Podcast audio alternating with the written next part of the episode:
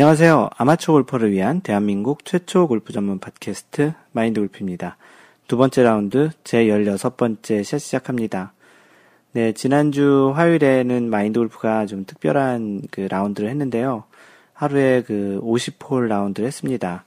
그 이쪽 캘리포니아에서는 가끔 그 패키지 중에 unlimited 라운드라고 무제한 그 라운드 패키지가 나오곤 하는데요. 그날 그 마인드 골프가 특별하게 좀 친구에게 선물을 하기 위해서 미리 그 unlimited 라운드 패키지를 하나 사놓았던 게 있었는데요. 네, 그래서 그 총 4명이서 이제 아침 7시부터 라운드를 해서 여, 저녁 8시까지 총 13시간 동안 라운드를 했고요. 그때 그 미국에서 이제 최근에 알게 된 친구가 이제 어 지금 시간으로는 한국으로 이제 귀국을 했을 텐데요. 당시 이제 귀국을 하기 전에 좀 많이 친하게 된 그 친구라 뭔가 좀 골프에 조금 좀 특별한 그런 선물을 해주고 싶어서 그 하루 종일 골프를 치는 그런 선물을 준비해줬습니다. 한국에서는 보통 이렇게 이제 하루 종일 칠 수 있는 그런 골프가 여건도 잘 되지도 않을 거거니와 또 비용적으로도 만만치 않잖아요. 그래서 이제 겸사겸사 해서 네, 그런 패키지를 준비했고요. 아마도 이 팟캐스트를 듣고 계시는 많은 분들이 한국에 계실 텐데 한국에서는 굉장히 부러운 가격인 그 45불, 한 사람당 45불에 하루 종일 unlimited 라운드를 했습니다. 한국 돈으로는 대략 한 50불 정도가 되겠는데요. 좀 부럽죠? 어, 근데 뭐, 이 동네는 뭐 땅덩어리도 넓고 가끔 이런 패키지가 나옵니다. 그래서 총 라운드 한 횟수는 두 라운드 더하기 그 14홀, 36홀 더하기 14홀 해서 이제 총 50홀 라운드를 했습니다. 조금 좀 서둘렀으면 그 세 라운드 54홀 정도를 칠 수 있었을 것 같은데, 예, 조금 좀 날씨가 덥기도 했고, 좀 천천히 하느라고 이제 50라운드까지 했고요. 49라운드보다는 50라운드가 좀 더 의미가 있을 것 같아서 50라운드는 꼭 채웠습니다. 마인드 골프 예상으로는 54홀 정도를 칠 수 있을 거라고 생각했는데 조금 아쉽기도 했지만 한국 가서는 아마도 이런 라운드를 못 해볼 것이기에 굉장히 좀 의미 있는 선물이 되지 않았나 싶기도 하고요. 그 친구에게도 그 평생 잊지 못할 즐거움을 준 것 같아서 기쁘기도 합니다. 그 친구도 굉장히 좀 고마워했기도 했고요. 네, 그래서 마인드 골프는 올해 또 50라운드, 50 홀 라운드를 이제 했는데 참고로 마인드 골프는 지난해 그 2012년 8월 15일에 걸어서 혼자서 72홀 라운드를 했습니다. 뭐 혼자서 4라운드를 다 했기 때문에 뭐 시간적으로는 비슷하게 13시간 반 정도를 쳤는데요. 72홀을 걸어서 라운드를 해서 총 72홀, 그러니까 보통 그 투어 선수들이 4일 동안 치는 것을 하루에 쳤죠. 대략 그 걸어 다닌 것이 한 40km 정도가 되지 않았나 싶기도 한데요.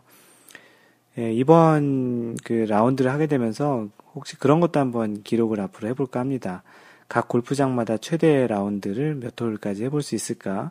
뭐 그런 것도 한번 해볼 생각이 있는데, 뭐 나름 좀 재밌고 즐겁고 또 그 추억이 담긴 그런 라운드여서 굉장히 기분이 좋았습니다. 네, 그 골프 그 대회 소식을 전해드리겠습니다. 그 PGA에서는 켄 듀크라는 선수가 연장 두 번째 홀에서 그 버디로 이제 우승을 했습니다. 이번 대회는 그 트래블러스 챔피언십이었는데요. 그 켄 듀크라는 선수가 원래 그 마이너스 12로 이제 먼저 경기를 끝냈는데 그 다음 선수가 이제 찌핀 버디를 하면서 이제 연장전을 극적으로 가게 됐었고 그 연장 두 번째 홀에서 켄 듀크 선수가 버디로 이제 우승을 했는데요.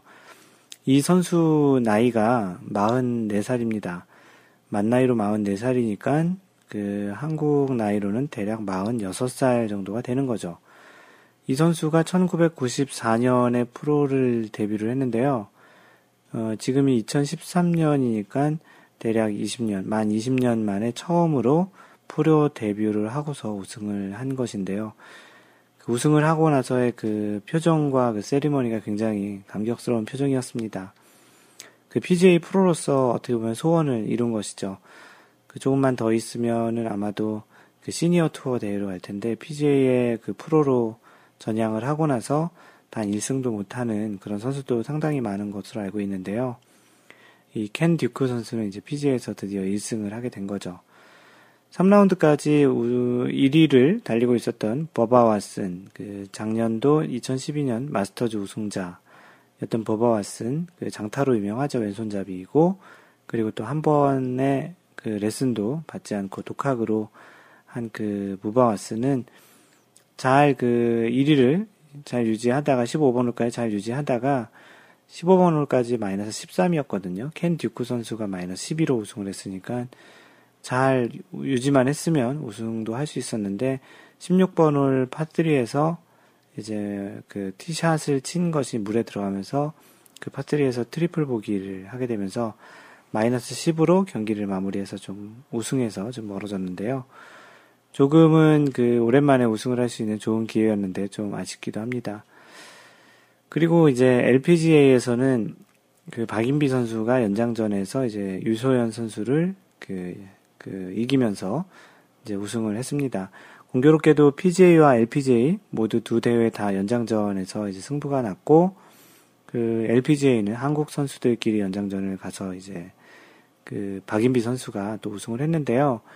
박인비 선수의 현재 그 상승세가 굉장하죠. 2013년에만 올해만 벌써 다섯 번째 우승이고 그중 두 개의 대회는 메이저 우승인데요. 굉장히 좀 상승세입니다. 당분간 아마도 세계 랭킹 1위를 계속 유지할 것 같은데 한 2년 전에 청양이 선수가 그 109주 2년 전부터 109주 109개 주 연속 그 1위를 했었는데 최근에 이제 그 박인비 선수에게 그 세계 랭킹 1위를 넘겨주면서 지금 청현 선수는 세계 랭킹 6위 정도까지 떨어진 상태인데요.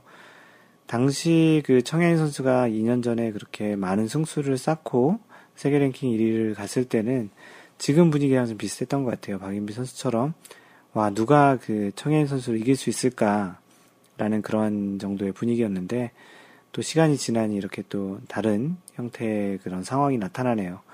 박인비 선수도 아마도 뭐 최소 1년, 2년까지 정도는 계속 이 상승세가 유지될 것 같고요.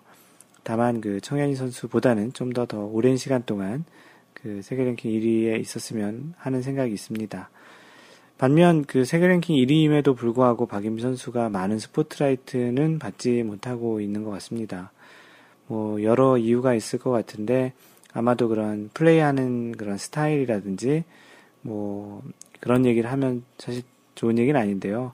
그 외모에서 풍기는 어떠한 카리스마라든지 그런 것들이 조금 부족한 게 아닌가 싶기도 하고요. 일부에서는 박인비 선수가 너무 그 웃음이 없다라는 그런 이야기도 하는데 어, 모쪼록 어쨌거나 뭐 스포츠는 그런 외형적인 걸 보여주는 게 아니고 실력으로 그 승부를 내는 것이기 때문에 그 이러한 승부와 그런 실력이 그 사람들에게 많이 이제 좀 더 인식이 되면 좀 더 많은 인기와 그런 그 호응을 받을 수 있지 않을까 싶습니다.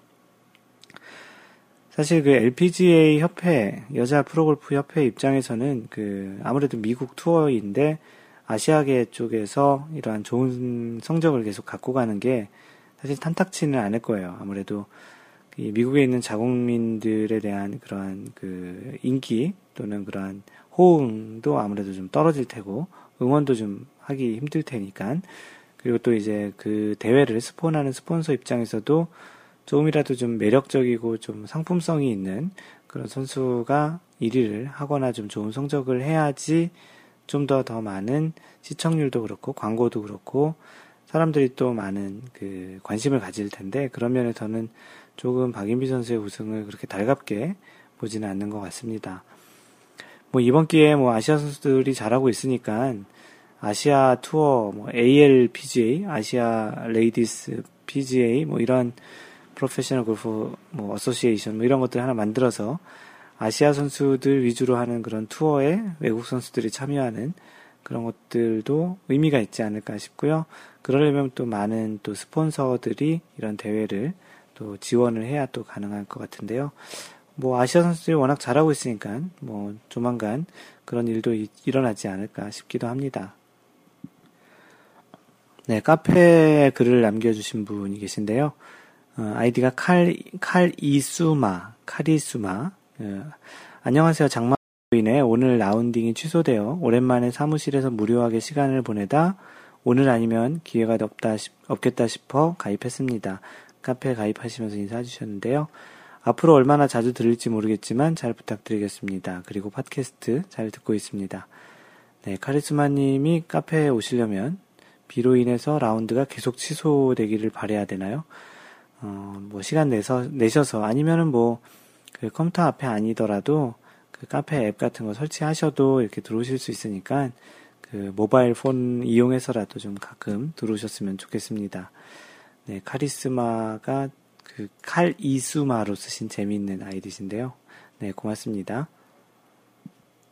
네, 그리고 지난번 그 팟캐스트 2라운드 15번째 샷, 골프 클럽이 일하도록 하자라는 그런 주제를 얘기했던 그 팟캐스트에 대한 리뷰를 올려주신 분이 좀 계십니다. 하얀 바지님, 아주 공감하는 내용 잘 들었습니다. 장비로 하는 운동은 장비에 대한 기본적인 이해가 스윙에 도움이 된다고 생각합니다. 저도 연습하면서 제가 볼을 직접 striking 하는 느낌을 최소화하는 데 집중합니다. 저절로 맞아 나가는 누가 골퍼인지 모르는, 아, 저절로 맞아 나가는, 그리고 또 누가 골퍼인지 모르는, 흐흐.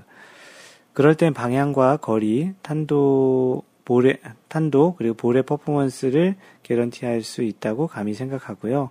마골님의 말씀에 100% 동의합니다. 네, 지난번 방송을 간단히 얘기 드리면, 그 클럽이 일을 하게 해야지 내 몸이 이렇게 일을 하면 안 된다. 그 클럽을 고용했으면 클럽이 일을 해서 클럽 클럽이 공에 힘을 다 전달을 해서 이제 공을 치게 해야 되는데 많이 좀 초보분들이나 그 의욕적이신 분들이 팔과 몸을 너무 많이 이렇게 힘들게 해서 정작 클럽은 그닥 그렇게 힘을 힘이 없고 또는 그런 그 힘의 전달이 잘 되지 않는 마치 클럽을 고용하고서 클럽은 놀고 있는 그런 형태의 스윙을 하지 않았으면 좋겠다라는 내용이었고요. 하얀 바지님께서 뭐 마인드 골프의 말에 100% 동의하신다고 하셨습니다. 그리고 광교지기님은 그 하얀 바지님이 먼저 들으시고 댓글 올리셨다고 항상 그 광교지기님이 먼저 댓글을 남기시는데 1등을 좀 놓치셨네요.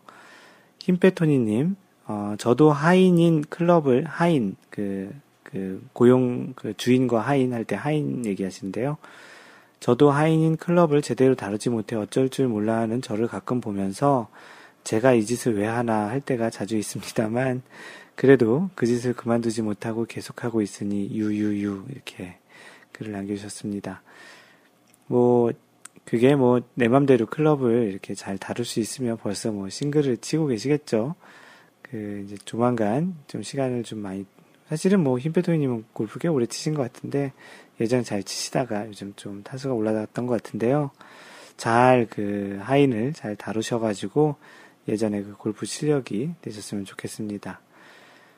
길버트 박님, 퇴근길에 잘 들었습니다. 결국 힘 빼는 게 문제군요. 클럽을 자유자재로 부리도록 열심히 연습해야겠습니다. 좋은 하루 되세요. 라고 글을 남겨주셨습니다. 그쵸. 클럽을 자유자재로 그 잘 핸들링 할 수 있는 그런 실력이 되어야 나중에 골프를 일관성 있게 그리고 이제 너무 무리해서 치지 않는 그런 스윙이 된다는 이야기였죠. 네, 그리고 선녀남, 선녀 남편님, 그 나무꾼이라고 마인돌프가 부르는 그 분인데요. 오늘도 나무꾼을 불러주셔서 감사합니다. 네, 지난번에도 이렇게 소개를 해드렸는데 또 소개를 해드리는 거죠. 오늘도 역시 가문의 영광 맞고요. 크크. 출근하면서 들었네요. 갑자기 생각난 게 있어서 질문 드려요. 벙커에 공이 들어갔는데 공이 너무 깊이 박혀서 내 공인지 확인할 수 없다. 이런 경우에 정말 벙커샷 절망이죠. 이런 경우에 살짝이 들어서 내 볼인지 확인하는 절차를 거침과 동시에 박혀 있는 공을 살포시 모래 위에 얹어 놓는 꼼수가 통용될 수 있다고 들은 것 같은데 사실관계 좀 알려주세요. 네, 항상 골프에서는 어떤 상황이든지 자신의 공이라고 생각이 되는지 아니면 자신의 공인 것을 확인하기 위해서 공을 그 이제 확인할 수 있습니다. 대신 그 원래 있던 공 위치에 마킹을 하시고 공을 들어서 자신의 공인지를 확인할 수 있는 정도. 그리고 또 만약에 그 공에 어떤 진흙이나 그런 것이 묻어 있으면 자신의 어떤 마킹을 확인하기 위해서 또는 공의 번호를 확인하기 위해서 최소한의 부분을 이제 그 없앨 수 있습니다. 그리고 다시 그 공이 맞는다면 원래 위치대로 놓고서 이제 플레이를 해야 되는 것이고요. 얘기하셨던 선녀한 편님이 얘기하셨던 박혀에 있는 공을 살포시 모래에 얹어놓고 이렇게 치게 되면 이제 원래 공이 있던 상황을 그 바꾼 것이기 때문에 벌타를 부여됩니다. 벌타가 부여되니까 그렇게 하시면 안 되고요. 어, 뭐 알고서 또 하신다면 더더욱 그러시면 안 되고요. 선녀한 편님께서는 앞으로도 그리고 또 지금 이 팟캐스트를 듣고 계시는 여러분들도 그런 좀 약간 좀 얌체 같은 그런 플레이를 안 하시는 게 좋다고 생각이 됩니다. 네, 카페에 올라온 그 사연을 소개를 할 텐데요. 오늘은 그 카페에 그 소개해 드릴 만한 내용들이 좀 많아서 그 카페에 있는 사연을 그 얘기를 해보겠습니다. 하얀 바지님께서 올려주신 글인데요. 어, 이분께서는 최근에 그 해외 원정을 좀 잠깐 다녀오셨는데요. 태국 골프장을 뭐 가셔서 한 7일 정도 가셨던 것 같아요. 7일 동안 9 라운드, 그러니까 9 라운드 정도 하셨던 것 같은데 이분께서 이제 있었던 에피소드를 올려주신 겁니다. 제목이 북한 사람이세요라는 건데요. 이번 해외 원정에서 있었던 에피소드라고 하시면서 시작을 해주셨습니다. 같이 원정 간 동반자, 동반자들 모두가 나름 매너가 좋은 편이라고 생각합니다. 저도 문제가 있겠지만 좋은 매너를 중요시하기 때문에 캐디에게나 동반자에게 큰 문제가 되는, 되는 경우는 흔하지 않다고 생각합니다. 그날은 플레이를 다 맞춰가는 어느 파3 홀에서 잠시 앞팀의 플레이를 지켜보고 있을 때였습니다. 조용히 캐디가 어느 나라 사람인지 물어보았습니다. 보통 처음 만나면 인사도 하지만 캐디들은 고객을 보면 중국인인지 일본인인지 한국인인지 다 잘 압니다. 가로 열고 저도 원정을 수십 회 다닌 사람인데 흐흐 가로 닫고 그런데 뭔가를 확인하고 싶은 느낌이었습니다. 캐디가 그랬다는 얘기겠죠? 그래서 태국어로 저는 한국 사람입니다. 가로 열고 폼츠 콘 까오리 캅 폼츠 콘 까오리 캅 이게 그 저는 한국 사람입니다라는 뜻인가 보네요. 태국을 자주 가시니 이 정도 태국어는 하시나 본데요. 태국어로 저는 한국 사람입니다라고 했습니다. 그런데 좀 깜짝 놀라는 느낌이었습니다. 순간 나도 이상한 느낌이 들었지만 분명 동반자들이 한국어를 쓰고 다른 캐디들도 우리가 한국 사람들이라고 생각했을 건데 말입니다. 그리고 우리 팀은 파3홀 플레이를 마치고 다음 홀로 이동해서 티샷을 하고 second 지점으로 가서 카트에서 내리려 하는데 다시 묻는 것이었습니다. 깜짝 놀랐습니다. 혹시 당신이 북한 사람인지 남한 사람인지 이렇게 물어보셨다네요. 한국 사람이라고 하니까 이제 북한 사람인지 남한 사람인지 이렇게 물어보셨다고 하면서 물론 웃으면서 아무렇지도 않은 듯 남한 사람이라고 했습니다. 사실 태국 골프장에서 한국인의 매너가 최악이라는 것을 알고 있었고, 관광지에서도 좋은 고객이 아니라는 걸 알고 있었지만, 점점점. 개인적으로 머리를 한 대 맞은, 한 대 맞은 느낌이었습니다. 우리 팀이 매너가 좋고 조용조용한 플레이를 하는 저를 보고 캐디가 일본인인가? 그리고 한국인이라고 했더니 다시 북한 사람인가? 하고 이렇게 생각한 캐디를 다시 생각하게 되면서 개인적으로 더 매너를 중요시하고 앞으로 골프장 외 다른 곳에서도 더 몸가짐을 잘 해야 되겠다고 생각했습니다. 골퍼들 가운데 회사나 가정에선 좋은 사람이 골프장 가면 망가지는 경우가 있고 또 한국에선 좋은 매너를 가진 사람도 해외 가선 망가지는 사람이 아직은 많은 것 같습니다. 전 이번 일을 계기로 제 자신을 되돌아보고 우리 골퍼들이 정말 함양해야 하는 것은 골프 스윙이 아니라 매너라는 것을 다시 한번 생각했습니다. 이번 주 팟캐스트에서도 회자된 그 유명한 벤 골퍼 벤 호건도 자신이 골퍼이기 이전에 신사로 기억되길 바란다라고 했었습니다. 지난번 팟캐스트에 벤 호건의 그 어려운 상황에서도 US 오픈에 우승했던 1950년 US 오픈을 우승했던 그 이야기를 했었죠.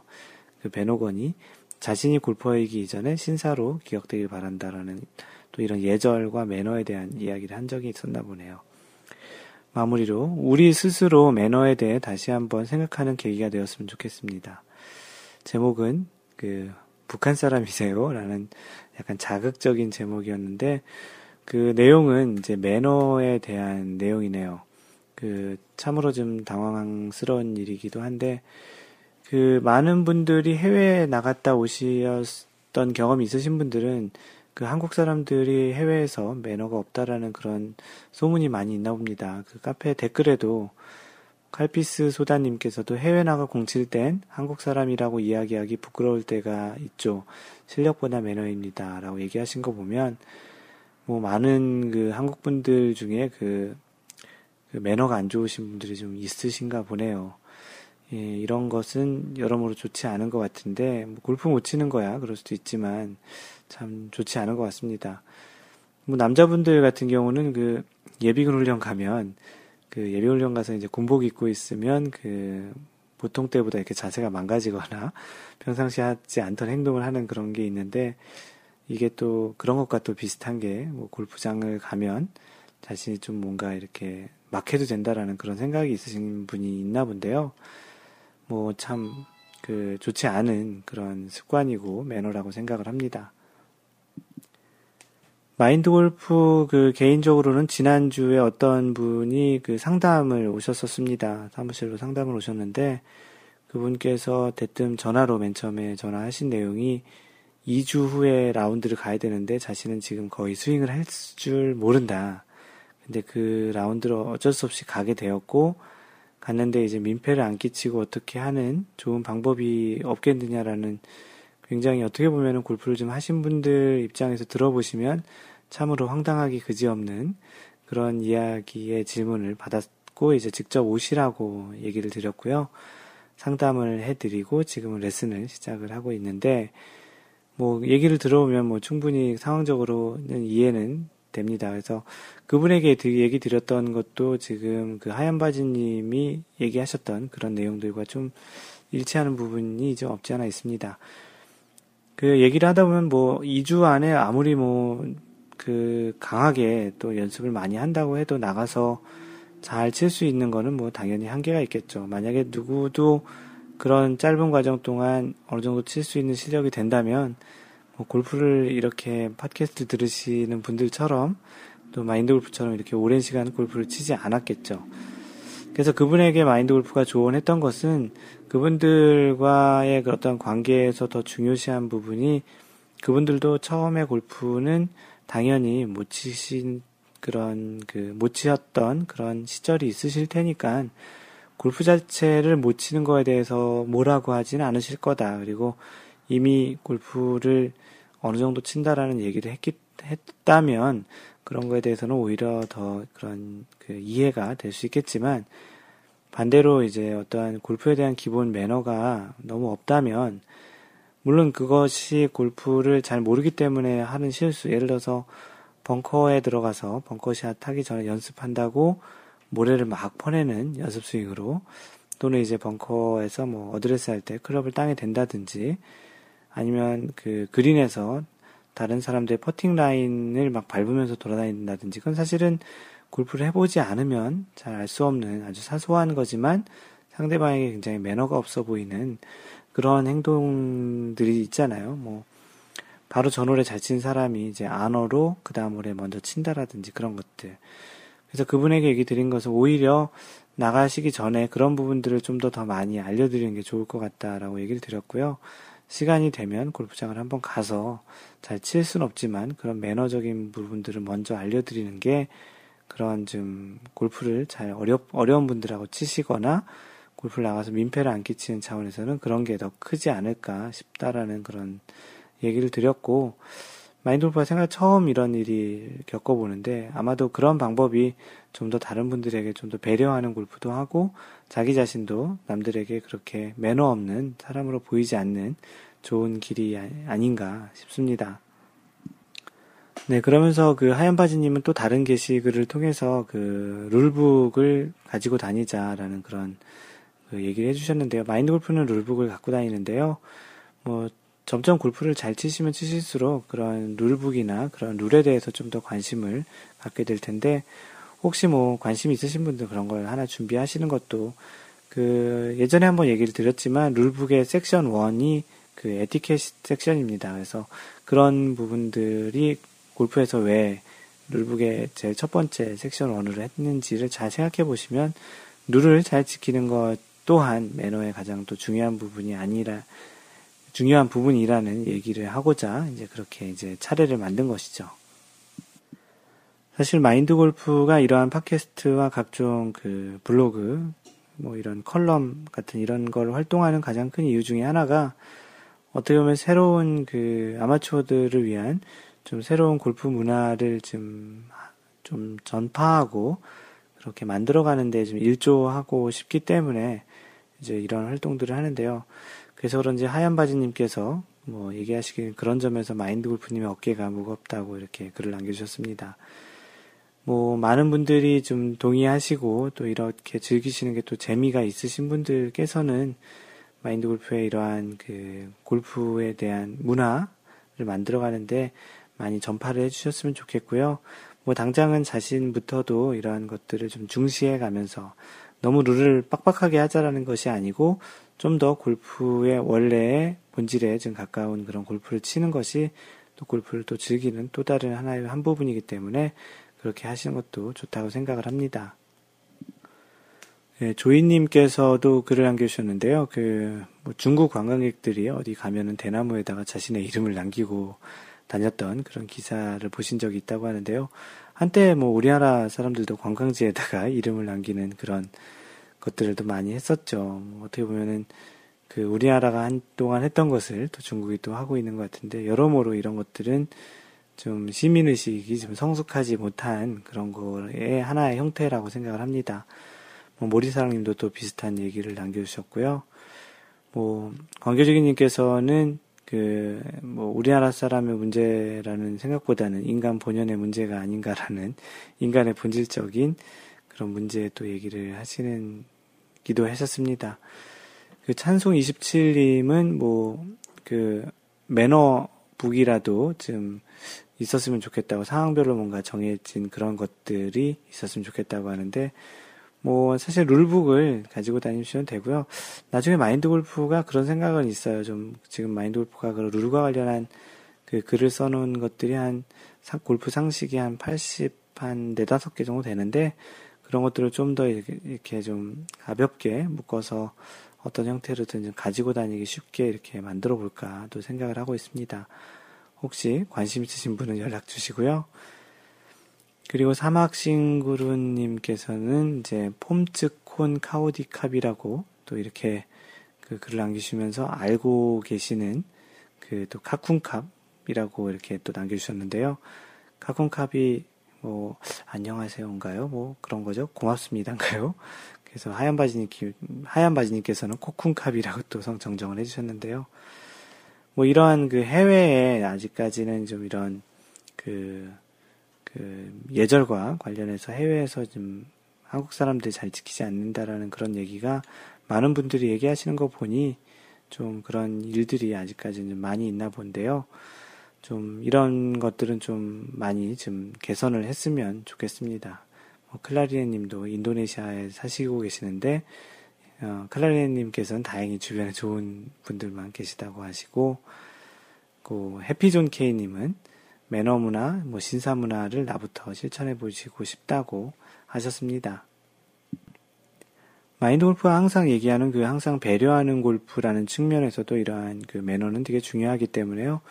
이런 매너와 관련된 얘기는 또 마인드 골프의 어떤 철학과도 관련이 있기 때문에 자주 이런 이야기들이 올라오면 소개를 해서 계속 여러분들에게 개몽, 전파, 또 새로운 문화를 창달하기 위해서 열심히 노력을 해보도록 하겠습니다. 여러분들도 주변에 한두 분께 이렇게 전파하시는 그런 게 된다면 마인드 골프가 생각하는 그러한 골프 문화가 아마추어 골퍼들에게 많이 전파가 돼서 새로운 골프 문화가 생기면 참 좋겠습니다. 네, 다음 사연으로는 그 다이길 우주, 다이길 우주님께서 올리신 파게임, 파게임이라는 파, 그 PAR, PAR 게임이라는 내용인데 재밌는 형태의 도전 그런 그 골프 같은 형태인데요. 마인드 골프도 아직 안 해봤는데 나중에 언제 꼭 한번 도전을 해보고 싶은 그런 것이기 때문에 한번 소개를 해드리겠습니다. 많은 분들이 한 번도 들어보시지 못한 것들이 많을 것 같은데요. 문득 생각나는 얘기가 있네요. 제가 골프 스승이라고 생각하는 분이 계신데요. 가로 열고 머리도 올려주고 골프에 대한 여러 가지 매너도 룰도 알려주신 가로 닫고 머리 올려준다라는 표현보다는 첫 데뷔 라운드를 해주신 분 이런 표현을 마인드 골프 많이 씁니다. 그분이 예전에 태국에 가셔서 사람이 모두 빠진 한적한 홀을 사람이 없는 한적한 홀을 얘기하는 거죠. 캐디와 루, 캐디와 둘이서 카트를 타고 18홀 파 게임을 해보았다고 합니다. 모든 홀에서 파를 할 때까지 계속 치는 거다라고 하는데요. 예를 들어서 1번 홀에서 첫 번째 파를 했으면 1번 홀은 넘어가고 두 번째 홀에서 보기를 하면 다시 티박스로 돌아가서 다시 2번 홀을 치는 이런 형태로 해서 각 홀을 파를 할 때까지 쳐야 그 다음 홀로 넘어가는 그런 걸 얘기하시는 것 같습니다. 버디를 해도 다시 돌아가서 팔을 해야 된다고 하는데 무조건 팔을 꼭 해야 되는 그런 게임이라는 건데요.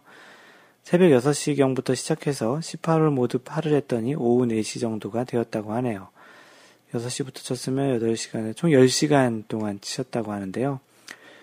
그, 한 개의 파3 홀에서 8번 정도를 친 적도 있다고 한, 한, 합니다. 좀 무모해 보이기는 하고 한가한 어, 태국 골프장이라서 가능한 일이겠지만 언젠가는 꼭 한번 해보고 싶은 골프입니다. 혹시 여러분들은 이런 경험이 있으신가요? 그 마인드 골프는 아직 이 도전을 못 해봤습니다. 이게 해보면은 그닥 마인드 골프는 70대 골프를 치고 있기 때문에 그렇게 시간이 많이 걸릴 것 같지는 않은데 문제는 그 다시 뒤로 와서 칠 수 있는 그 정도의 그런 상황이 여건이 그 되는 골프장을 찾는 게 오히려 더 어려울 것 같은데요. 꼭 한번 해보고 싶습니다. 그리고 사실 이렇게 칠 수 있는 골프장이 있다면 그 도전을 계속해서 얼만큼 시간을 줄일 수 있는지 그런 상태로 도전을 또 해보는 것도 나름 재밌을 것 같은데요. 진짜 한번 꼭 해보고 싶은 도전을 하나 만들어 주셔서 고맙습니다. 다이기 우주님의 사연이셨고요. 혹시 여러분들도 하실 수 있는 기회가 되시면 또 어디 해외여행 가셔서 한적한 골프장을 가시게 되면 이런 파악 게임을 한번 해보시길 권장해 드립니다. 네, 다음으로 축하 메시지를 드릴 분들이 계셔서 한 두 분 정도 알려드릴 텐데요. 그 지난주에 선녀남편님이라고 선녀남편님께서는 지난주에 그 파3 골프장 조금은 좀 짧은 파3 골프장에 가서 첫 번째 홀인원을 하셨다고 했는데요. 어, 이분께서 참 무슨 좋아인지 2주 만에 또 두 번째 홀인원을 했다고 합니다. 뭐 파3여서 거리는 좀 짧은 뭐 83야드인가 되는 그 골프장이었는데 그래도 그렇지 80몇 야드라고 해서 무조건 다 홀인원 할 수 있는 건 아니잖아요. 근데 이 파3 골프장을 자주 가시는지 두 번, 그 2주 만에 두 번째 또 홀인원을 했다고 합니다. 그래서 이 86야드라고 써 있네요. 이날은 뭐 약간 내리막이라서 공이 홀 속에 빨려 들어가는 장면을 하나도 빠지지 않고 다 볼 수 있어서 그 굉장히 좀 짜릿했던 것 같은데요. 뭐 잘 가보니 이제 홀인 홀컵 안에 있, 홀컵 안에 있었고 이 정확히는 홀컵이란 말이 틀린 말이거든요. 홀과 컵두중 안에 하나라고 쓰셔야 되는데 네 마인드 골프가 조만간 이 잘못 쓰고 있는 골프 용어에 대해서 한번 정리를 할 예정입니다. 하여튼 뭐 이렇게 직접 보셨다고 하니까 감동이었을 것 같습니다. 게다가 뭐 2주 만에 두 번을 한 거니까 평생 홀인원을 한 번도 못 해보는 그런 거에 비하면 참 대단하신 기록을 하셨네요. 그래서 마지막으로 마골 여러분과 함께 뭐 행운을 나누고 싶다고 하셨는데 참 그 지난번에도 홀인원 하셨을 때 다른 분들에게 그런 행운을 주, 주시고 싶다고 하셨는데 다시 본인이 행운을 가져가신 것 같습니다. 선녀남편님 축하드리고요. 뭐 기왕하신 거 세 번째 홀인원도 2주 안에 한번 하셔서 하셔서 그 또 사람들에게 전파를 전달을 해주셨으면 좋겠습니다. 한번 도전해 보시기 바랍니다. 네, 그리고 해피존 K님, 해피존 K님께서는 생애 첫 80타 때를 진입한 라운드를 하셨다고 글을 남겨주셨습니다. 네, 이 팟캐스트 통해서 다시 한번 축하를 드릴게요. 그 마인드 골프 개인적으로는 그 뭐 지금 70대까지 치고 아직까지 60대는 못 쳐봤습니다. 투언더까지 쳐봐서 70까지 쳐봤는데 69타, 60타 그 때는 아직 못 쳐봤는데 경험적으로 보니까 그 90타 때에서 80타 때 넘어올 때가 가장 힘들었던 것 같습니다. 이 해피존 케이님께서는 그 6월 22일 12시 20분 티업을 이제 가셨어요. 전남 보성 CC에 가셨었는데 파 7개, 보기 7개, 더블 보기 2개, 트리플 보기 2개, 오비 2개, 그 트리퍼 2개라는 그런 그 기록을 하시면서 89타로 딱 그 80타 때 진입을 했는데요. 지난번에도 뭐 94타를 치셨고, 뭐 이렇게 굉장히 상승세입니다. 아무래도 뭐 연습도 많이 하시고, 또 이렇게 골프를 좀 많이 좋아하신 그런 결과인 것 같은데요. 뭐 조만간 계속 80타 대를 꾸준히 치시지 않을까 싶습니다. 네, 다시 한번 이 팟캐스트 통해서 해피존케이님 축하드립니다. 네, 방금 전 소개한 그 홀인원 하셨던 선녀 남편님께서 질문을 올려주셨는데요. 오늘 골프 이거 정말 궁금하다의 그런 질문은 한 세 가지, 두 가지 정도, 아, 세 가지 정도가 될 수 있겠네요. 어, 그 소개를 할 텐데요. 첫 번째는 선녀 남편님이 올려주신 레슨 프로와의 라운딩이라는 그런 질문을 올려주셨습니다. 안녕하세요. 나무꾼입니다. 오늘도 허허실실 질문 하나 올려봅니다. 저와 아침에 같이 연습하시는 분이 계시는데요. 레슨도 같은 프로에게 배우신다고 하시는데, 그분께서 레슨 프로에게 필드 레슨을 부탁했는데, 저도 얼떨결에 같이 가게 되었습니다. 제가 필드 레슨이 처음이라 사례를 어떻게 하는지, 그린피는 어떻게 하는지, 직접 물어보기도 할 텐데요. 일반적으로 어떻게 하는지 궁금합니다. 라고 그 필드 레슨을 레슨 프로와 같이 나가게 될 경우에 어떻게 하는지에 대한 질문을 주셨는데요. 하얀 바지님이 조금은 좀 명쾌한 그 답변을 달아주셨기에 그 먼저 답변을 읽어드리겠습니다. 하얀 바지님이 쓰신 거고요. 보통 필드 레슨비가 정해져 있습니다. 그런데 혼자가 아니고 두 명이잖아요. 같이 부담하면 될 것 같아요. 그린피도 같이 부담하시고요. 그런데 선녀 남편님이 레슨은 받지만 구력이 있으신 분이면 그냥 라운드만 하시고 오시면 되고요. 정확하게 하는 것이 좋다고 하셨, 좋, 좋습니다. 지도하는 프로에게 물어보고, 그, 동반자와 정확하게 하세요. 괜히 본인은 제대로 레슨을 받지도 못하고 어정쩡한 경우가 될 수도 있습니다. 이렇게 남겨주셨습니다. 그리고 사족으로 또 추가를 해주셨는데 이런 식으로 가는 라운드는 가지 않는 것이 좋습니다. 분명히 뭔가 있어야 합니다. 프로가 무엇을 가르쳐 줄 건지도 그냥 따라가서 돈 주고 그런 건 아닙니다. 정확하게 물어보고 다시 판단하시길 바랍니다. 왜냐하면 국내 실정상 필드 레슨이 쉬운 환경이 아니고요. 레슨을 한다면 다른 동반하는 사람은 제대로 된 라운드를 하기가 어렵기 때문입니다. 개인적인 생각이라고 남겨주셨는데요. 많은 분들이 이 하얀 바지님의 의견에 동감하신다고 또 댓글을 달아주셨습니다. 그 하얀 바지님의 얘기를 그 정리해 보면 그 정확하게 프로 레스, 프로와 이제 필드 레슨을 가게 될 경우에는 뭐 금액적인 부분도 정확히 미리 얘기를 하시고 또 가게 될 경우에 본인이 어떤 부분을 배울 수 있는지 또 어떤 부분을 도움을 받을 수 있는지도 좀 사전에 명확하게 하고 다녀오시는 게 좋겠다라는 얘기인데요. 마인드 골프도 뭐 적극적으로 동감합니다. 마인드 골프도 뭐 필드 레슨을 다니고 있는데 그 필드 레슨을 가게 될 경우에는 정확히 어떻게 이제 뭐 필드 레슨 비용은 어떻고 또 그린피는 어떻게 하는 거고 또 그런 것들은 미리 좀 얘기를 하는 편인데요. 여전히 그 이러한 비용 얘기를 하는 것은 레슨하는 사람뿐만 아니고 또 레슨을 받는 사람도 얘기하시기가 참 한국 사람들이 이런 걸 잘 못하시는 것 같아요.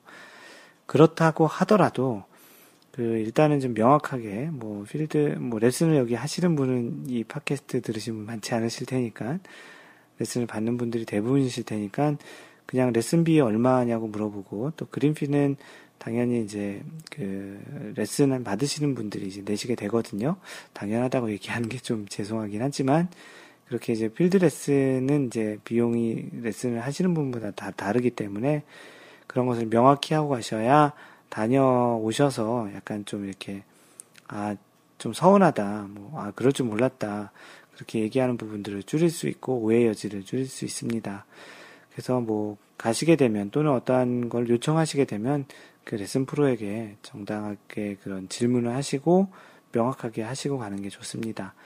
혹시 마인드 골프에게 필드 레슨을 받으시기 원하거나 레슨을 받으실 분들은 마인드 골프에게 얼마냐고 이렇게 정확하게 물어보시면 되고요. 네, 마인드 골프도 예전에는 참 그런 걸 얘기하기 힘들었는데 오히려 어정쩡하게 했다가 서먹서먹하게 되는 것보다는 명확하게 하는 게 좋다고 생각을 합니다. 뭐 이런 거가 애매하게 하시지 마시고요. 골프 하는데도 좀 이렇게 집중하는 차원에서 명확하게 해두시고 하는 게 좋습니다. 네, 모리사랑님께서 올려주신 질문인데요. 제목이 처음부터 오른쪽 방향으로 날아가는 푸시샷이라는 제목으로 올려주셨습니다. 최근 스윙의 변화가 보이고 있습니다. 드라이버는 슬라이스 대신 약간의 draw성 구질로 변해서 aiming을 통해서 페어웨이를 지키는 전략을 취하고 있습니다. 간혹 당겨서 나오는 처음부터 왼쪽 방향으로 가는 경우도 간혹 있습니다. 문제는 아이언이 처음부터 오른쪽 방향으로 날아가는 push shot으로 온그린을 하지 못해서 못하고 매번 그린 주변을 헤매고 있습니다. half swing으로 러닝 어프로치 할 때는 방향성을 잘 지키는데 풀스윙을 하면 여지없이 오른쪽 push shot이 나오네요. push shot을 정교하, 아, push shot을 교정하신 분들이 있으면 조언 부탁드립니다. 인사 꾸뻑이라고 하셨으면서 그 그림도 약간 올려주셨는데요. 오른쪽에 이제 push성으로 그냥 휘지도 않고 출발 자체도 오른쪽으로 하고 방향도 계속 그렇게 가는 것을 이렇게 그 그려주셨는데요.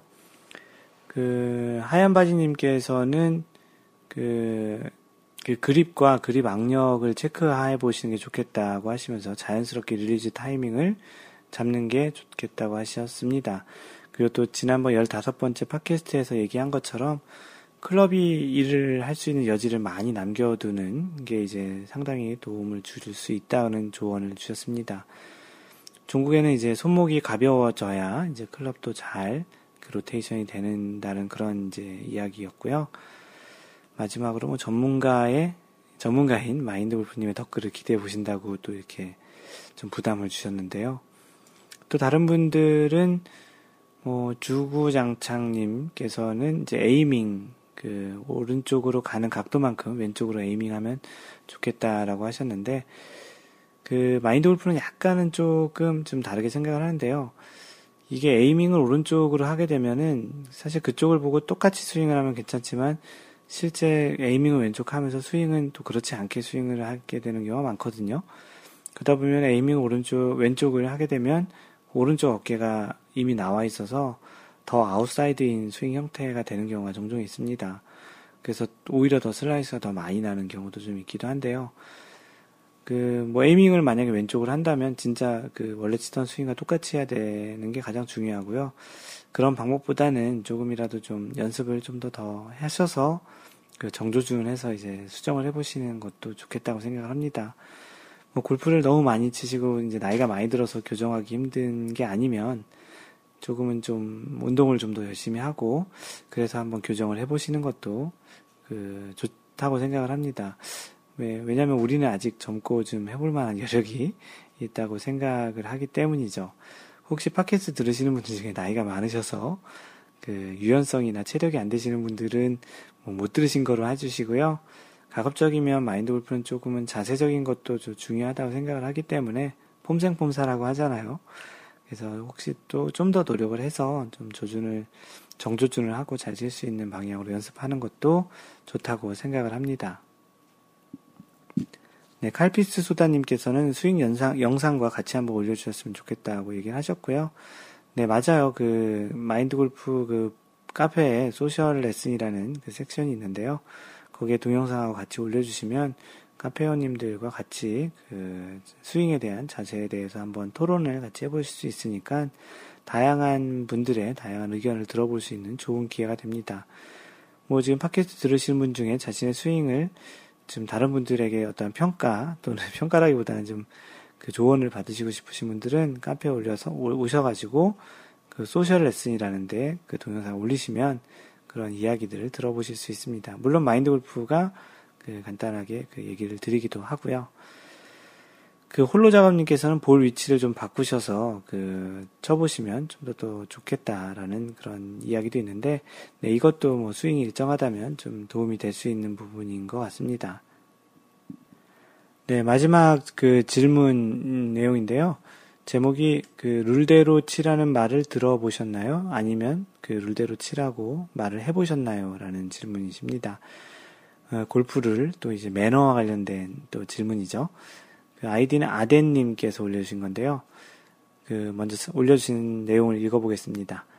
뭐 골프 룰이란 게 간단하지만 또 따지고 들어가면 많이 복잡하기도 하죠. 골프 룰이 어려운 이유는 아마도 첫째는 공부를 하지 않기 때문이고 둘째는 한국 골프장의 형편이 룰대로 칠 수 없어서이기도 할 것 같고 셋째는 한국에서는 골프는 접대로 시작하였기 때문이라고 생각을 합니다. 다들 좀 어, 비슷한 생각인 다들 비슷하기보다는 어, 좀 공감할 수 있는 그 세 가지 이유네요. 그래도 요즘은 옛날처럼 50대 사장님들이 아니라 10대부터 20대, 30대 젊은 사람들도 많이 치기 시작하면서 스코어도 제대로 적고 룰도 제대로 적용하려는 사람이 많이 늘어났지요. 개인적으로는 일파만파 이런 거 별로 좋아하지 않고 제대로 룰 적용, 적용하며 스코어를 기록하는 편입니다. 그렇다고 남에게 강요하지는 않는데요. 안 친한 사람과 라운딩 할 때는 아무 말도 하지 않지만 친한 사람과의 라운드 할 때는 한 번씩 룰대로 하라는 말을 하신다고 합니다. 어, 그렇게 얘기하신다고 하네요. 가령 슬라이스가 나서 언덕 나무 밑에 공이 있을 때 당연한 듯이 빼놓고 친다거나 카트에 공이 떨어졌을 때 카트 바깥쪽으로 드롭을 하라고 한다거나 하면 아, 카트 길 얘기하는 것 같아요. 카트 자체에 공이 떨어지는 경우는 많지 않죠. 하지만 카트 길에 공이 떨어지면 구제를 받을 수도 있죠. 물론 그 자리에 그대로 놓고 쳐도 상관없고요. 그래서 카트길에 공이 떨어졌을 때 카트길 바깥쪽으로 들어 원래는 콜과 가까운 안쪽에다 드롭을 하는 것은 그 위반인 거죠. 그렇게 얘기를 하면 그렇게 드롭하라고 바깥쪽 먼 쪽으로 드롭을 하라고 하면 별로 기분 좋아하시지는 않더군요. 그리고 이제 아 저 자식 돈독이 올랐나 이런 눈으로 바라보는 느낌도 들고요. 물론 그런 얘기할 때 정색하고 얘기하는 건 아니고 우리끼리니까 괜찮지만 우리끼리 괜찮지만 다른 곳에서 그렇게 치면 안 된다고 얘기를 해주신다고 합니다. 어떠신가요? 다른 분들에게 룰대로 치라고 이야기를 하시나요? 혹은 그런 이야기를 들어, 들으셨다면 기분이 어떠신가요? 라는 질문을 올려주셨습니다. 거기에 추가적으로 아드님께서 또 댓글로 남겨주셨는데요. 그 골프는 공을 원래 있는 대로 치는 게 원칙이라고 하시면 이건 당연히 원칙이죠. 이건 당연히 그렇게 하셔야 되는데 그 아마추어들끼리는 그냥 1벌타 먹고 좋은 대로 나와서 치는 것도 괜찮다고 생각하신다고 합니다. 무벌타 드롭 가능한 곳이 안 좋을 때는 룰대로 치던가 아니면 대체적으로는 좋은 곳에서 1벌타를 먹고 치라고 하는데 뭐 이제 어, 이거는 뭐 그들, 그, 아덴님과 또 같이 치시는 그분들과의 그런 로컬 룰이신데, 뭐, 마인드 골프도 그렇고, 이 하얀바지님께서는 이제 거기 댓글로, 그, 하얀바지님은 룰을 굉장히 중요시 하시는 분이시거든요. 물론 마인드 골프도 룰을 굉장히 중요시 하는데, 좀 약간은 좀 이렇게 너무 strict하게 또 하지 않는 것이 또, 나름 또 융통성 있게 적용하는 게 좋다고 생각을 하는데, 하얀바지님께서는 이제 개인적으로 룰대로 치는 게 그렇게 치시는 거는 아니라고. 그러니까 그렇게 이제 한벌 일벌타를 먹고 좋은 곳에서 치는 게 이제 원래는 그렇게 이제 그렇게 치면 안 되는 것 같다 라고 얘기를 해주셨고요. 뭐 이거는 뭐 정답이 없는 것 같아요. 그 같이 치시는 분들의 그런 상황 또 각 사람들이 생각하는 골프 룰에 대해서 어떻게 생각하는지에 따라 조금씩은 좀 다른 그 해석과 적용이 있지 않을까 싶습니다. 그리고 뭐 딩보님 같은 경우는 디보 자국, 어, 딩보 이름하고 그 디봇이라는 말이 좀 비슷해서 좀 헷갈릴 수도 있는데요. 아이디가 딩봇이시고요. 그 디봇 자국에 떨어졌을 때는 친구분들하고 이건 무벌타로 옆에 드롭을 하고 치신다고 하는데 실제 디봇 자국은 그 라운드 하시면서 원래 그냥 치셔야 되는 곳이죠. 간혹 그 로컬 룰로 그 땅이 너무 이렇게 그 폭신폭신해서 공이 이렇게 박힐 경우에는 로컬 룰에서 다시 그 공을 닦고 그 무벌타 드롭을 해서 이제 치는 경우도 있지만 기본적으로 이제 디봇 자국은 그냥 원래 있는 대로 치셔야 하는 게 원래 룰입니다. 이것과 좀 비슷한 케이스가 있는데요. 그 벙커 같은 데에는 다른 사람들이 그 수리를 하지 않는 그런 발자국이라든지 그런 자국으로 인해서 그 굉장히 좀 좋지 않은 상황에 공이 놓인 경우들이 있을 수 있죠. 그 발자국 안에 놓였다든지 그런데 예전에 그, 그, 이 동네, 마인드 골프가 살고 있는 얼바인 근처에 선수 지망생들이 와서 이렇게 라운드 하는 것을 보신 분이 얘기를 전해 주셨는데, 그분들과 같이 라운드 하셨었나 봐요. 실제 그 선수 지망생 분들께서 라운드를 하실 때, 연습 라운드 하실 때죠. 실제 뭐 대회에서는 그렇지 않겠지만, 만약에 친 공이 벙커에 들어갔는데 거기에 발자국이나 그런 데 들어가 있으면, 그것을 다시 잘 고르고, 다시 위에다 공에, 공을 그 잘, 그 모래를 고른 위에다 올려놓고 치신다고 합니다. 이유는 실제 그 대회에서는 모든 선수들과 캐디들이 잘 그 모래를 정리해 놓기 때문에 실제 그렇게 모래에 신발 자국에서 치는 경우는 없다라는 거죠. 그렇기 때문에 그런 샷을 일부러 치실 필요는 없기 때문에 그렇게 다시 모래를 고르고 그 위에다 올려놓고 친다고 하는데요. 만약에 뭐 대회에서 그런 발자국에 그런 게 있다면 발자국이 있었고 아무도 고르지 않았으면 그렇겠지만 실질적으로는 거의 뭐 경기를 보시면 아시겠지만 굉장히 정성스럽게 그 벙커를 잘 고르기 때문에 그렇게 플레이하는 거는 아마추어에게는 오히려 적용을 해볼 만 하다고 생각을 합니다. 디봇 자국이야 그냥 치지만 벙커 자국 같은 경우는 그렇게 이제 그 흙을 골라서 치시는 것도 하나의 방법이지 않을까 싶습니다.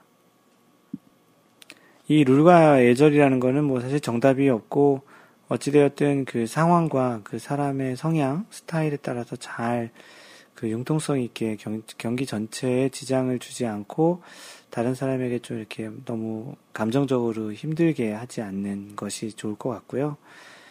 참고로 마인드 골프는 그 자신은 최대한 그 저 자신은 그 최대한 룰을 지키면서 플레이하려고 굉장히 노력을 하고 있습니다.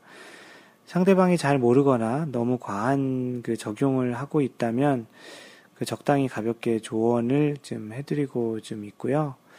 그 과한 적용이라면은 이제 뭐 너무 그 해저드에 들어갔는데 페어에다 공을 빼놓고 친다든지 그렇게 좀 과한 적용을 할 경우에는 좀 가볍게 조언을 좀 해드리고 있습니다. 잘 모르는 경우에는 뭐 그래도 나름 그 프로라서 그런지 그런 지적질이나 오지랖으로 받아들이시는 분들은 많지 않은데 혹시 그렇게 받아들이실 분이 주변에 있으신다면 차라리 얘기를 안 하시는 게 오히려 더 나을 수도 있다고 생각도 합니다. 그리고 또 내기가 아니라면 스코어 카드에 메모를 해두었다가 그 라운드 후에 가볍게 이렇게 조언을 드리기도 하는데요. 어찌되었든 뭐 다른 사람들이 그렇게 플레이해서 이렇게 지장을 받을 것 같으면 상황을 잘 보셔서 얘기를 해주시는 게 좋을 것 같고 그분이 이제 그렇게 생각해서 얘기해 드리는 거를 아, 저 사람 왜 이렇게 오지랖이지? 이렇게 아는 척하지? 뭐 이런 지적질이나 오지랖으로 받아들이시는 분이 계시다면 그냥 참고 얘기 안 하시는 게 오히려 그냥 도움이 될 것 같고 그렇 그렇다 보면은 다음부터 그 사람하고 치지 않으시겠죠. 하지만 친하신 분들이라면 당연히 그런 걸 얘기해 주셔야 그런 분들이 또 다른 골프를 치러 가서 실수를 하지 않을 거라고 생각을 합니다. 네, 여러분들은 마인드 골프 팟캐스트 제 두 번째 라운드 16번째 샷을 듣고 계시고요. 네, 오늘 마인드 골프가 준비한 그 내용을 이야기하겠습니다. 그 요즘 오늘 이번 주에 한국에서는 코리아 오픈 KLPGA 코리아 오픈도 열렸는데요. 마인돌프 카페에서는 그 사막싱그루 님께서 갤러리로 다녀오셨다고 사진도 올려 주셨습니다. 미국에서는 다음 주에 LPGA US 오픈을 진행을 하는데 그 아이디 이수신 장군님께서 갤러리로 월요일 날, 그냥 내일이죠. 미국 시간 기준으로 내일 이제 갤러리로 가신다고 하셨는데요. 이렇게 이제 갤러리라는 말을 우리가 그 골프에서 구경한다라는 사람을 갤러리로 쓰는데 간단하게 그 갤러리의 어원이 어디서 나온 말인지에 대해서 그 마인드 골프가 그 찾았던 그런 찾아서 글을 써놓던 게 있는데요. 오늘은 이렇게 카페에서 좋은 글들이 많아서 길게 설명을 해서 이 마인드 골프가 준비한 그 골프 상식 갤러리의 어원이라는 것에 대해서 간단히 좀 참고로 알고 계시면 좋을 것 같아서 그 주제로 잡아보았습니다. 그 많은 운동들이 있잖아요. 그 운동들을 구경하러 이렇게 가게 되는 경우에 뭐 대부분 대부분의 그런 운동 같은 경우에는 그러한 그 구경 구경을 하러 가는 사람들을 관중 정도로 얘기를 하죠. 그래서 관중이라는 의미가 아닌 구경한다라는 의미에서 그 갤러리라는 말이 그 골프에선 쓰이는데요. 뭐 관중이라고도 얘기도 할 수 있긴 한데 하여튼 뭐 골프에서는 갤러리라는 말을 씁니다. 그 갤러리라는 말이 그러면 왜 이런 갤러리라는 말을 쓸까라는 게 마인드 골프가 궁금해서 예전에 찾아봤었는데요. 그 이에 대한 어원 또는 유래가 많이 나와 있지는 않습니다. 자세히 나와 있지도 않고 그래서 그 중에 좀 찾아본 것 중에 가장 유력한 이야기를 하나를 알려드리겠습니다. 그 갤러리로 가보신 분들은 뭐 보셨을 텐데요. 그 경기를 보는 모습이 마치 미술관에서 작품을 보듯이 만지지도 못하게 하고 로프 바깥에서 그렇게 관중이 되어서 그 길을 따라서 관중이 선수들을 따라다니는 그런 모습에서 이제 유래되었다고 합니다. 우리가 보통 미술관을 갤러리라고 하잖아요. 그래서 미술관에 가서 그 미술 작품들을 볼 때 그 앞에 보면 조그맣게 이렇게 로프가 쳐져 있잖아요. 사실은 뭐 이렇게 손을 만질 수 있지만 약간의 그런 로프로 형식적인 그런 어떠한 그, 그 다가서면 안 되고 만지면 안 된다라는 그런 그 선을 이렇게 약간 치렁치렁한 로프 형태로 미술관에 갤러리에 가보면 그렇게 되어 있는 것을 볼 수 있죠. 그래서 골프장 대회를 가보신 분들은 아시겠지만 그 선수들이 플레이할 수 있는 경기장 안으로 들어오지 못하도록 그 모든 경기장에는 아주 두꺼운 밧줄 같은 건 아니지만 그런 로프가 치어져 있습니다. 그래서 경기와 관련된 그 선수, 캐디, 그리고 또 중계를 하는 미디어 또는 사진 작가들 또는 자원봉사자들 같은 경우만 그 로프 안에 있을 수 있는데요. 그래서 미국에서는 inside the rope라는 로프라는 그런 표현도 씁니다. 그 로프 안쪽이라는 예, 이야기죠. 그래서 실제 골프에 관련된 직접적인 그런 이야기를 다룰 때 어떤 컬럼을 the rope라는 그런 표현도 쓰기도 하는데요. 그 실제 갤러리로 마인드 골프도 가보니까 모든 홀에 선수들이 플레이하는 것을 방해가 되지 않도록 갤러리와 선수들의 이제 접촉이 이제 안 되도록 경기를 선수들이 경기에 좀 집중할 수 있도록 로프로 그 경계선을 다 만들어 놓았고 그 로프를 통과해서 이제 지나가야 될 경우에 선수가 다 지나간 다음에 그 갤러리들이 지나갈 수 있도록 다시 또 로프를 변경하고 하는 그런 자원봉사들이 있습니다. 그래서 마인드 골프도 뭐 여러 번 그 PGA의 갤러리로 갔었기도 했고 한 번은 또 그 PGA의 그 자원봉사로 갔을 때도 있었는데 실제 그 자원봉사를 그 신청할 때 자신이 어떠한 부분을 일하고 싶은지를 그 1지망, 2지망, 3지망 신청할 수 있거든요. 그 당시에 이렇게 리스트를 봤는데 로프를 이렇게 관리하는 그런 자원봉사도 있었던 것으로 기억이 나고 있습니다. 그렇게 이제 선수들이 이렇게 지나가는 것이 선수를 지나가면서 그 로프를 따라서 이렇게 흘러가면서 보는 게 마치 우리가 어떤 화랑, 화랑이라고 하죠, 갤러리를. 그 미술관 화랑에 가서 작품들을 보면서 이렇게 따라가는 그런 것과 비슷하다고 해서 그 골프에서는 갤러리라는 말을 관중 또는 이게 그 구경꾼이라는 측면으로 쓴다고 합니다. 그 생각보다 이 갤러리의 동선이 우리가 일반적으로 골프 치는 것보다 굉장히 어려워요. 왜냐하면 선수들이 다니는 길이 실제 그 골프장에서 가장 최단 길로 갈 수 있는 길이고 우리가 보통 그 갤러리로 가서 다니는 동선은 그 카트가 주로 다니거나 선수들의 플레이가 방해가 안 되는 좀 더 거리가 있는 쪽에 있어야 되기 때문에 상당히 그 갤러리가 다니는 동선은 좀 힘듭니다. 그래서 갤러리로 혹시 골프장을 가실 분들은 운동화 같은 것도 좀 잘 준비하시고 몸도 좀 가볍게 움직일 수 있는 옷, 뭐 청바지보다는 좀 더 좀 편한 옷 같은 걸 입으시는 게 좋고요. 뭐 가장 중요한 게 신발이었던 것 같아요. 마인돌프가 갔던 기억으로는 그런 신발을 좀 잘 신으시면 좀 더 편하게 다닐 수 있습니다. 뭐 마인돌프가 이 갤러리로 갈 때 뭐 알면 좋은 것들에 대한 그 팟캐스트는 이미 1라운드에 했던 것으로 기억이 나고요. 또 마인드골프 블로그에 오셔서 보시면 또 그런 것들을 잘 정리를 해 놓았으니까 참고하시면 그 다음에 라운드의 경기에 갤러리로 가실 때 많은 도움을 받으실 수 있을 거라 생각이 됩니다. 뭐 꼭 가서 한번 그 보시는 게 좋을 것 같고요. 한 번도 안 가보신 분들은 꼭 한번 가보세요. 가보시면 선수들의 그 현장감 있는 그런 그 샷과 또 선수들도 인간적인 모습을 보이는 미스샷도 같이 보실 수 있어 좋습니다. 한번 꼭 가시길 권장해 드립니다. 네, 이것으로 마인드 골프가 준비한 이야기는 네, 오늘 이것으로 마치고요. 마인드 골프의 블로그는 마인드골프.net에 오시면 마인드 골프의 글을 보실 수 있습니다. 소셜 네트워크 통해서 마인드 골프와 소통을 하시고 싶으신 분들은 페이스북은 facebook.com slash mindgolf, 트위터는 at mindgolfer, 그러니까 마인드골퍼를 팔로우 하시면 되고요. 카페는 네이버에서 마인드골프 카페라고 검색하셔도 좋고요. cafe.naver.com slash mindgolfer라고 직접 주소를 치셔서 오셔도 좋습니다. 이메일로 직접 문의를 하실 분은 mentor, m-e-n-t-o-r at mindgolf.net으로 연락을 주시면 고맙겠습니다. 언제나 항상 얘기 드리는 멘트죠. 항상 배려하는 골프 하시고요. 이상 마인드 골프였습니다.